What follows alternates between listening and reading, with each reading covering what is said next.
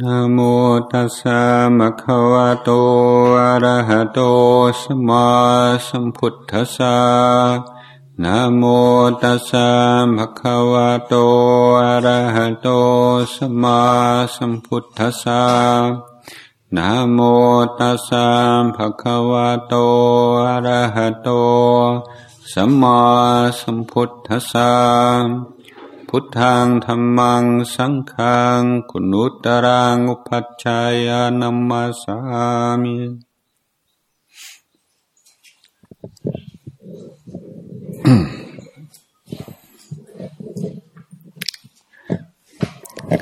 อ้าวนั่งดีๆ ตั้งใจฟัง เคยมีครูบาอาจารย์ทางอีสาน รุ่นลุมโพชา และมีชื่อว่าลุมพอดี ไม่ทราบว่าเป็นชื่อชื่อเดิมชื่อจริงของท่านหรือเปล่า แต่ที่มีฉายาว่าลุมพอดี เพราะว่าคนไปวัดลุมพ่อท่านจะบอกว่าวันนี้หนาวดีเนาะ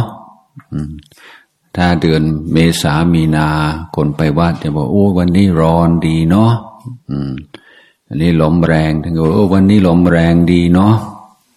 ท่านจึงมีชื่อว่าลมพอดีปลายหลายเมืองก็ดีหมด ในวันเมื่อเช้านี้มันหนาวดีเนาะลมแรงดีเนาะแล้วคิดเหมือนลมลมพอดีมั่ง จะได้ไม่เป็นทุกข์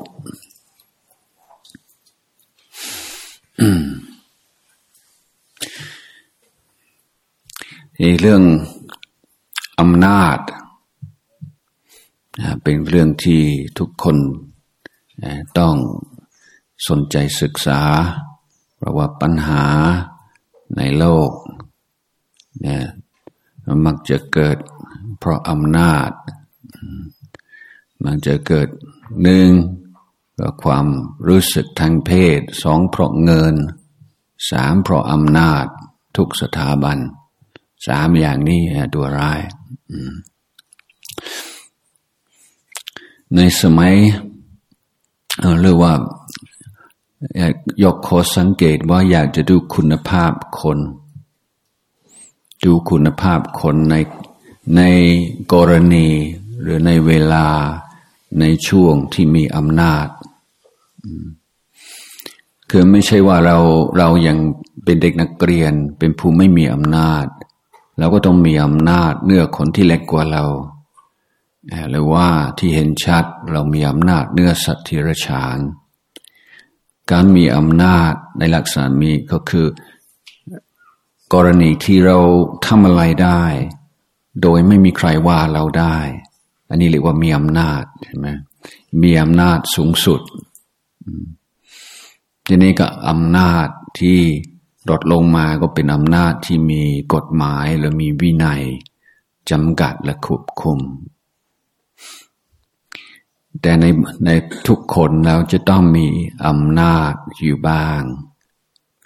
ถ้าเด็กวัยรุ่นมันจะแบบขับคล้องใจว่าอำนาจน้อย แต่เราก็ยังมีอำนาจในบางเรื่องในชีวิตโดยเฉพาะดูการปฏิบัติต่อสัตว์นี่เรามีอำนาจเนื้อสัตว์มากใช่ไหม ถ้ายุงมากัดเราตบยุงนะก็ไม่มีใครว่าเราใช่ไหมดอบดอบได้ไม่ต้องติดคุกติดตาราง ไม่มีใครปรับ ทีนี้เรื่องการใช้อำนาจจึงเป็นเรื่องใหญ่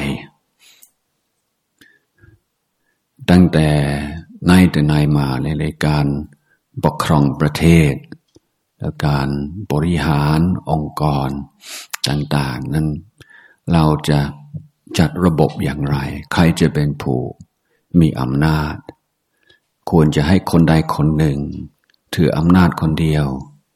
หรือว่าควรจะให้หลาย ๆ คนช่วยกัน ใช้อำนาจ ถ้าหลาย ๆ คนและใครจะเป็นผู้เลือกจะใช้หลักการยังไงในการเลือกว่า ใครจะเป็นผู้มีอำนาจ จะมีอำนาจสนานเท่าไหร่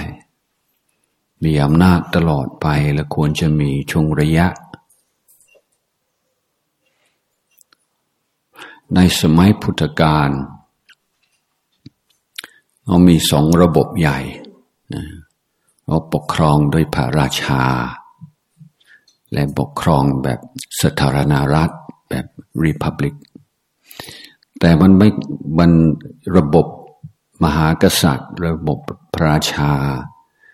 ในสมัยพุทธกาลจะไม่ตรงกันทีเดียวกับสมัยนี้ อย่างที่เราถือกันว่า เจ้าชายสิทธัตถะเป็นเจ้าฟ้าชาย เป็นลูกกษัตริย์ แต่กษัตริย์ ซึ่งเป็นพระบิดาของอของพระพุทธเจ้าและของพระเจ้าชายสิทธัตถะเป็นกษัตริย์โดยการเลือกตั้ง ไม่ใช่กษัตริย์ตลอดชีวิต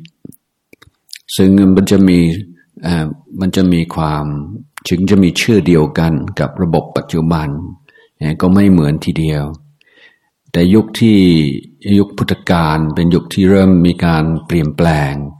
ในเรื่องการปกครอง และความเปลี่ยนแปลงในความหมายของประเทศ แล้วก็เริ่มจะมีพระราชา เริ่มมีกษัตริย์ ลักษณะเหมือนเผด็จการผู้มีอำนาจสูงสุด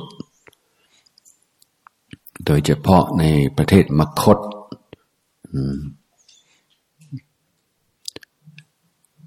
แล้วประเทศที่พระพุทธเจ้าทรงทรงเผยแผ่พระพุทธศาสนา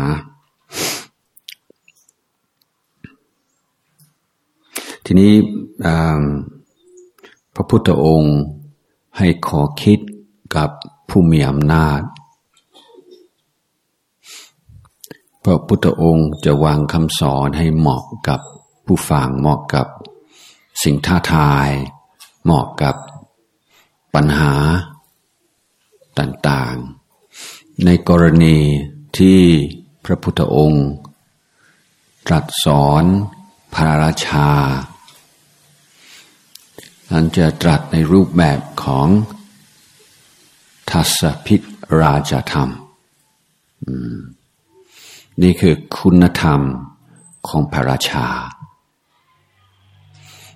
ในในกษัตริย์ไทยทุกยุคทุกสมัย ต้องศึกษา ต้องเรียนรู้ เรื่องทศพิธราชธรรม เพราะถือว่าเป็นหลักการดำเนินชีวิตหลักการปกครองของพระราชา ในในในทางพระพุทธศาสนา หลักใหญ่คือข้อหนึ่ง ซึ่งท่านต้องพัฒนาภายใน ตัวพระองค์เองนั้น ก็คือต้องเป็นผู้ทรงธรรม ข้อแรกก็คือผู้ทรงธรรม ผู้ทรงธรรมก็คือ ต้องเอาความถูกต้องเป็นหลัก ไม่เอาเอถูกใจไม่ถูกใจ ชอบไม่ชอบ ต้องสม่ำเสมออยู่ในหลักการที่ถูกต้อง เพราะผู้มีอำนาจ เฉพาะพระราชา ก็มีสิทธิ์เต็มที่ใช่ไหมที่จะทำอะไรตามใจ ท่านอยากทำอะไรเพราะชอบก็ทำได้ไม่มีใครว่า หรือจะไม่ทำบางสิ่งบางอย่างเขาไม่ชอบ ไม่มีใครว่าท่านได้ เพราะว่าพระราชาในสมัยนั้นเป็นแบบประเด็จการนั้นดัสพิราชาธรรมจะจะว่าอีก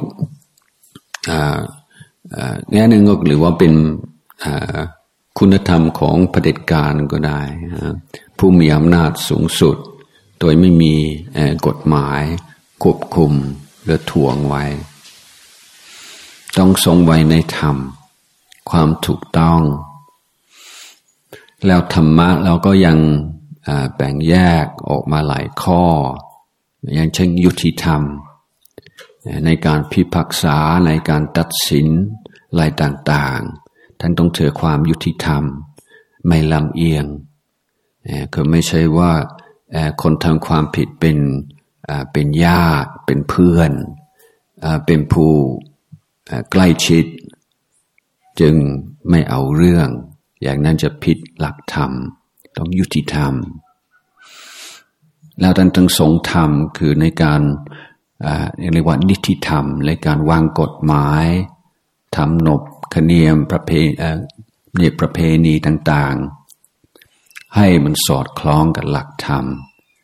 ไม่ใช่วางไว้ในทางที่จะปนทำลายวัฒนธรรม สิ่งแวดล้อมหรือว่าพระศาสนาของเรา นี่ก็คือหลักไม่คลาดจากธรรม ทรงอยู่ในธรรม ภาษาบาลีเรียกว่า อาวิโรธนะนี่พร้อมเพื่อจะให้ท่านทรงไว้ซึ่งธรรม ไม่คลาดจากธรรม ท่านต้องมีความเพียรเผากิเลสในกรณีของ พระราชา หรือประเด็จการท่านใช้คำว่าตับปะเนี่ยตับปะเนี่ยเพราะเป็นคำเก่าแก่ที่พวกฤาษีพวกโยคีใช้ก็คือ ตั้งใจชนะกิเลสในจิตใจ เพราะพอเราเป็นผู้ใหญ่แล้วไม่มีใครกล้าตักเตือนเท่าไหร่ใช่ไหมเราจะทำอะไร ไม่มีใครว่ากล่าวหลังจากกิเลสถ้าไม่มีอุดมการในการแพ็กเผากิเลสทำลายกิเลสนะยิ่งมีอำนาจมาก ยิ่งอันตราย เพราะกิเลสมีจะเพิ่มขึ้นเรื่อยๆเพราะทำตามกิเลสได้ตลอดเวลา โดยไม่ต้องรับผลเสียใน ในระยะสั้น กฎแห่งกรรมก็ยังมีอยู่เหมือนเดิม แต่ในกรรมแบบสนองทางตาเห็นเนี่ยมันจะไม่ค่อยจะมีนั้นข้อที่สองต้องมีต้องมีตับปะเพื่อความเพียรเผากิเลสแล้วพระพุทธองค์ก็เน้นกิเลสตัวหนึ่งที่ผู้มีอำนาจ ต้องเอาใจใส่เป็นพิเศษนั่นคือความโกรธ พุทธผู้มีอำนาจต้องชนะถ้าเป็นพระราชาต้องชนะความความเกลียวกราดต้องไม่ลุอำนาจความโกรธเพราะเป็นธรรมดาว่าผู้ใหญ่มักจะรำคาญผู้น้อยว่าทำไม่ถูกใจมั่งทำไม่ถึงใจมั่งอะไรมั่งคือโอกาสจะโกรธมันมีมาก แล้วคนเรามักจะถือว่าการแสดงความโกรธ เป็นอาการของผู้มีอำนาจทำให้น่ากลัวน่าเกรงขาม แต่ความโกรธก็ทำให้คนเราโง่ เพราะว่าเวลาเราโกรธเนี่ยปัญญาไม่ทำงาน ความคิดในประโยชน์สั้นประโยชน์ยาว ความความคิดรอบคอบไม่มีในจิตใจของผู้ที่กำลังโกรธอยู่ พระพุทธองค์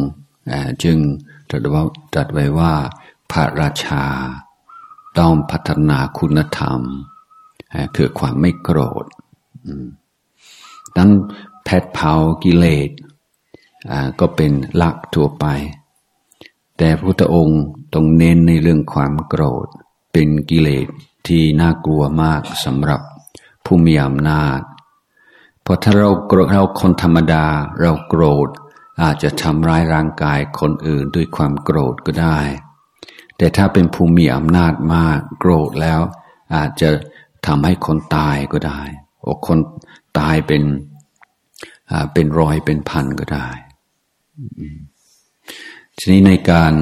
แผดเผากิเลส การชนะความโกรธ คุณธรรมที่เป็นหลักแน่นอนคือความอดทน ต้องมีความอดทน และในการทำกิจทำหน้าที่ต่างๆ ถึงจะมีอำนาจมาก ก็คงไม่ราบเรียบที่สุดที่เดียว แล้วผู้ตั้งอกตั้งใจ ทำงาน คือต้องเจอความเหน็ดเหนื่อย เพราะงานมันเยอะ เวลามันน้อยท่านต้องใช้ความอดทน คือเมื่อทำงานหนัก จนเหน็ดจนเหนื่อย ก็ไม่เกิดไม่ให้จิตใจเกิดความท้อแท้แล้วเกิดความ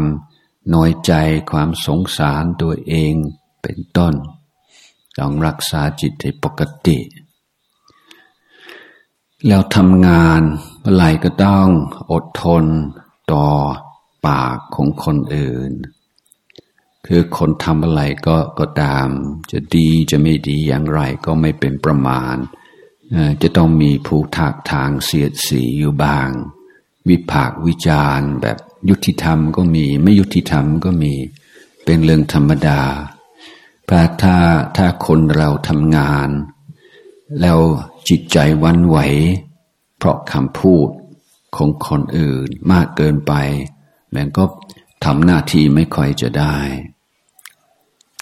คือคือไม่ใช่หัวแข็งไม่หรือเชื่อมั่นจนเกินไปไม่ฟังเสียงใคร แต่ในขณะเดียวกัน เวลามีใครพูดหรือมีความเห็นในทางลบทักถางสีสีบ้าง เราต้องรักษาจิตใจไม่ให้เสียสมดุลไม่ให้เสียศูนย์ให้จิตใจเราตั้งมั่นอยู่ในการทำหน้าที่ ต้องมีคันธิ ความอดทน เริ่มโดยอาวิโรธนะ ไม่คลาดจากหลักธรรมหลักความถูกต้องมีตับพะความเพียนเผากิเลส มี โดยเน้นที่ความโกรธโดยเฉพาะ และพระพุทธองค์ให้ใช้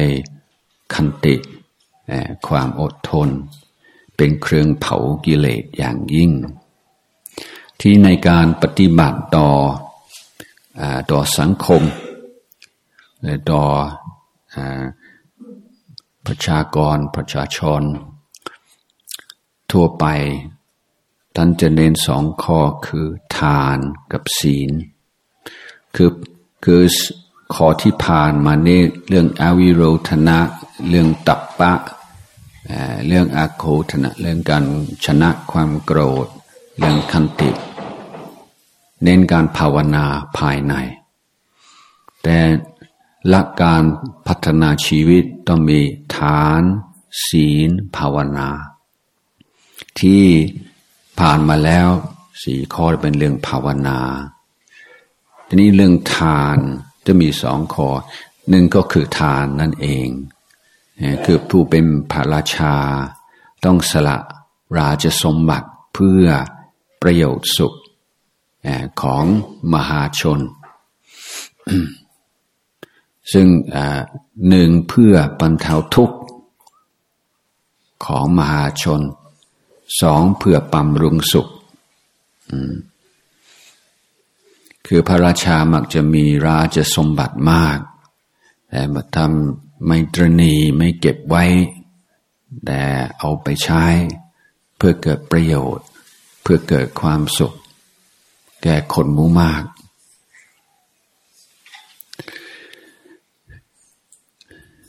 แล้วข้อที่สองที่อยู่ใน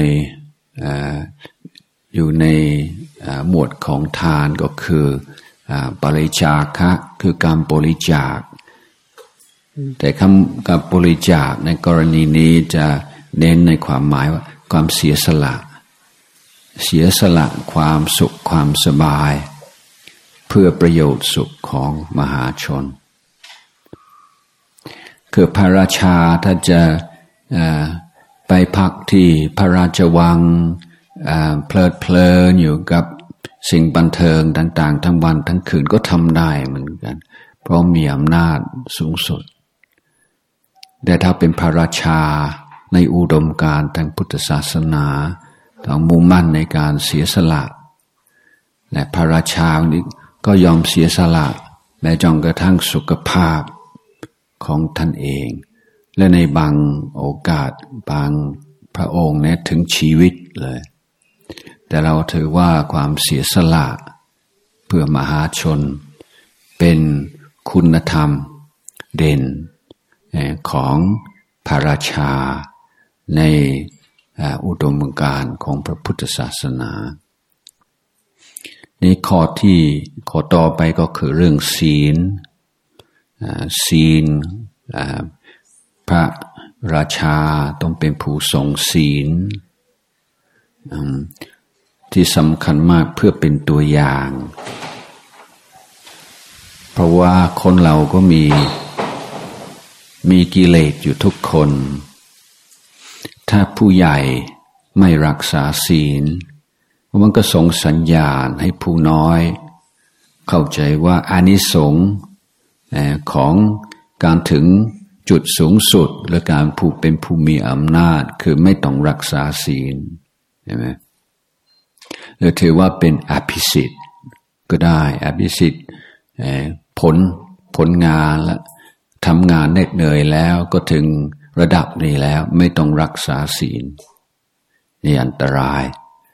เพราะผู้เป็นรัฐพระราชาที่ดีต้องรักษาศีลเป็นตัวอย่างเป็นที่เคารพนับถือเป็นที่ยอมรับของคนดี เป็นที่ยอมรับของนักปราชญ์ แล้วคุณธรรมที่พระพุทธองค์ทรงเน้นในหมวดศีลมีสามข้อ เริ่มตั้งแต่เรื่องกิริยามารยาทต้องมีความสง่างาม ความสุภาพโอนโยน ความละมุนละไม ความโอนโยน คือถ้านมีท่านมีอำนาจ ทำเป็นพระราชาจะพูดกับใครก็ได้ จะพูดหยาบ จะพูดอะไรก็ได้จะด่าจะว่า ก็ไม่มีใครว่าท่านได้แต่ถือว่าพระราชา ในอุดมการของพุทธศาสนาถึงจะมีอำนาจจะพูดอะไรก็ได้ ก็เลือกที่จะพูดอย่างสุภาพ อ่อนโยน พูดอย่างน่าฟัง น่ารัก ข้อที่สองในหมวดศีหมวดศีลต่อไปที่ท่านเน้นพิเศษ ก็คือการความซื่อสัตย์สุจริตพอมีอำนาจจะโกงได้มันก็ไม่มีใครว่า แต่การการที่ทุกคนเห็นว่าผู้มีอำนาจสูงสุด และผู้เป็นพระราชา เป็นผู้ซื่อสัตย์สุจริตไม่เคย เอาสิ่งของที่หรือว่าไม่ได้ใช้อำนาจ เพื่อกดขี่เพื่อเอารัดเอาเปรียบมหาชน มันจะทำให้ให้เกิดความรักความเคารพนับถือในผู้นำหรือพระราชาได้อย่างดี และข้อสุดท้ายคืออวิหิงสาการไม่เบียดเบียน ถือว่าเป็นหัวใจพุทธศาสนา แต่เมื่อเป็นพระราชาและเป็นพระเด็จกาและผู้มีอำนาจเนี่ยก็ย่อมเป็นต้องมีกองทัพต้องมีกำลังทหาร พร้อมที่จะรับใช้อยู่ตลอดเวลาพระองค์จึงสเน้นให้พระราชาถือหลักการไม่เบียดเบียนและนี่ก็คือทัศพิษ ราชธรรมสิบข้อเป็นคุณธรรมของพระราชา เป็นคุณธรรมที่กษัตริย์ไทย ถือเป็นหลักที่ต้องศึกษาต้องปฏิบัติ อยู่ตลอดหนึ่งอวิโรธนะ จิตใจท่านไม่คลาดจากธรรม ตั้งอยู่ในความถูกต้อง ทั้งในแน่สัจธรรม ในในในแง่ของยุติธรรม ดิติธรรม เป็นผู้มีความเพียรพยายามแผดเผากิเลสของพระองค์ เป็นผู้ที่ต้องพยายามชนะความโกรธ เป็นผู้ที่ต้องอยู่ด้วยความอดทน เป็นผู้ให้ทานกับมหาชน เป็นผู้เสียสละ เพื่อมหาชนเป็นผู้ตั้งอยู่ในศีล เป็นผู้มีกิริยามารยาทสุภาพ อ่อนโยน เป็นผู้เสือสัตย์สุจริต และเป็นผู้ไม่เบียดเบียนนี่ก็เป็นสิ่งที่น่าภูมิใจยิ่งว่าพระเจ้าอยู่หัวของเราปัจจุบัน เป็นผู้ตั้งอยู่ในดัสพิษราชธรรม จึงเป็นที่ยอมรับเป็นที่รัก เป็นที่เคารพของคนไทยทุกคน วันนี้อาตมาคงได้แสดงธรรมพอสมควรกี่เวลา เดี๋ยวเดี๋ยวจะต่อเป็นภาษาอังกฤษนิดหน่อย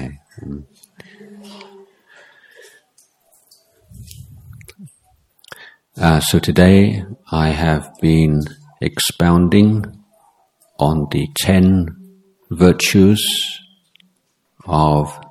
the monarch, of the king. What's it called? The Tassa Vitarajatam, Rajadhammas. And these were the, uh, the group of teachings that the Buddha would give to kings meaning people with absolute power. So uh, most monarchs, most kings these days have only limited power. Uh, the people with unlimited power these days we would call dictators. But the Buddha was giving teachings to kings who had unlimited powers. So the first virtue stress was to be firmly established in the Dhamma and to take what is right and correct and true um, as, as principle and not just to follow um, likes and dislikes and prejudices. Secondly, that the king, he said the king should constantly be working to um, reduce and eliminate or get rid of the defilements in his heart. And the defilement that he singled out or emphasized was anger. So the uh, victory over anger or the attempt to overcome anger or be free of anger was the third of the ten points. The fourth was patient endurance, um, enduring through the, the hardships and the weariness of the king's work and the uh, being patient with the criticism um, and the uh, verbal attacks upon him. So these points,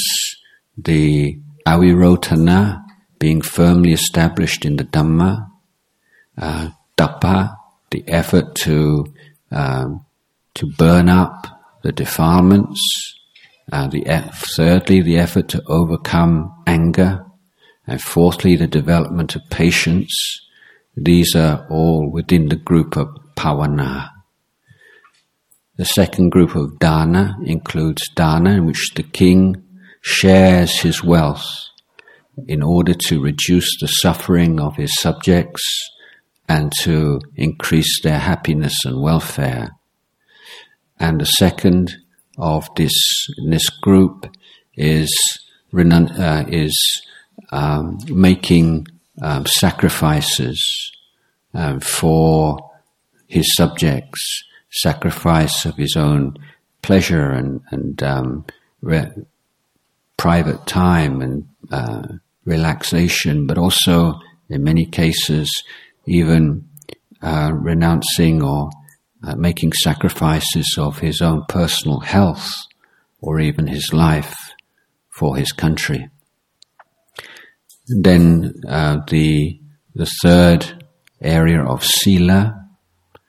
Then the king is one or queen is one who is established in sila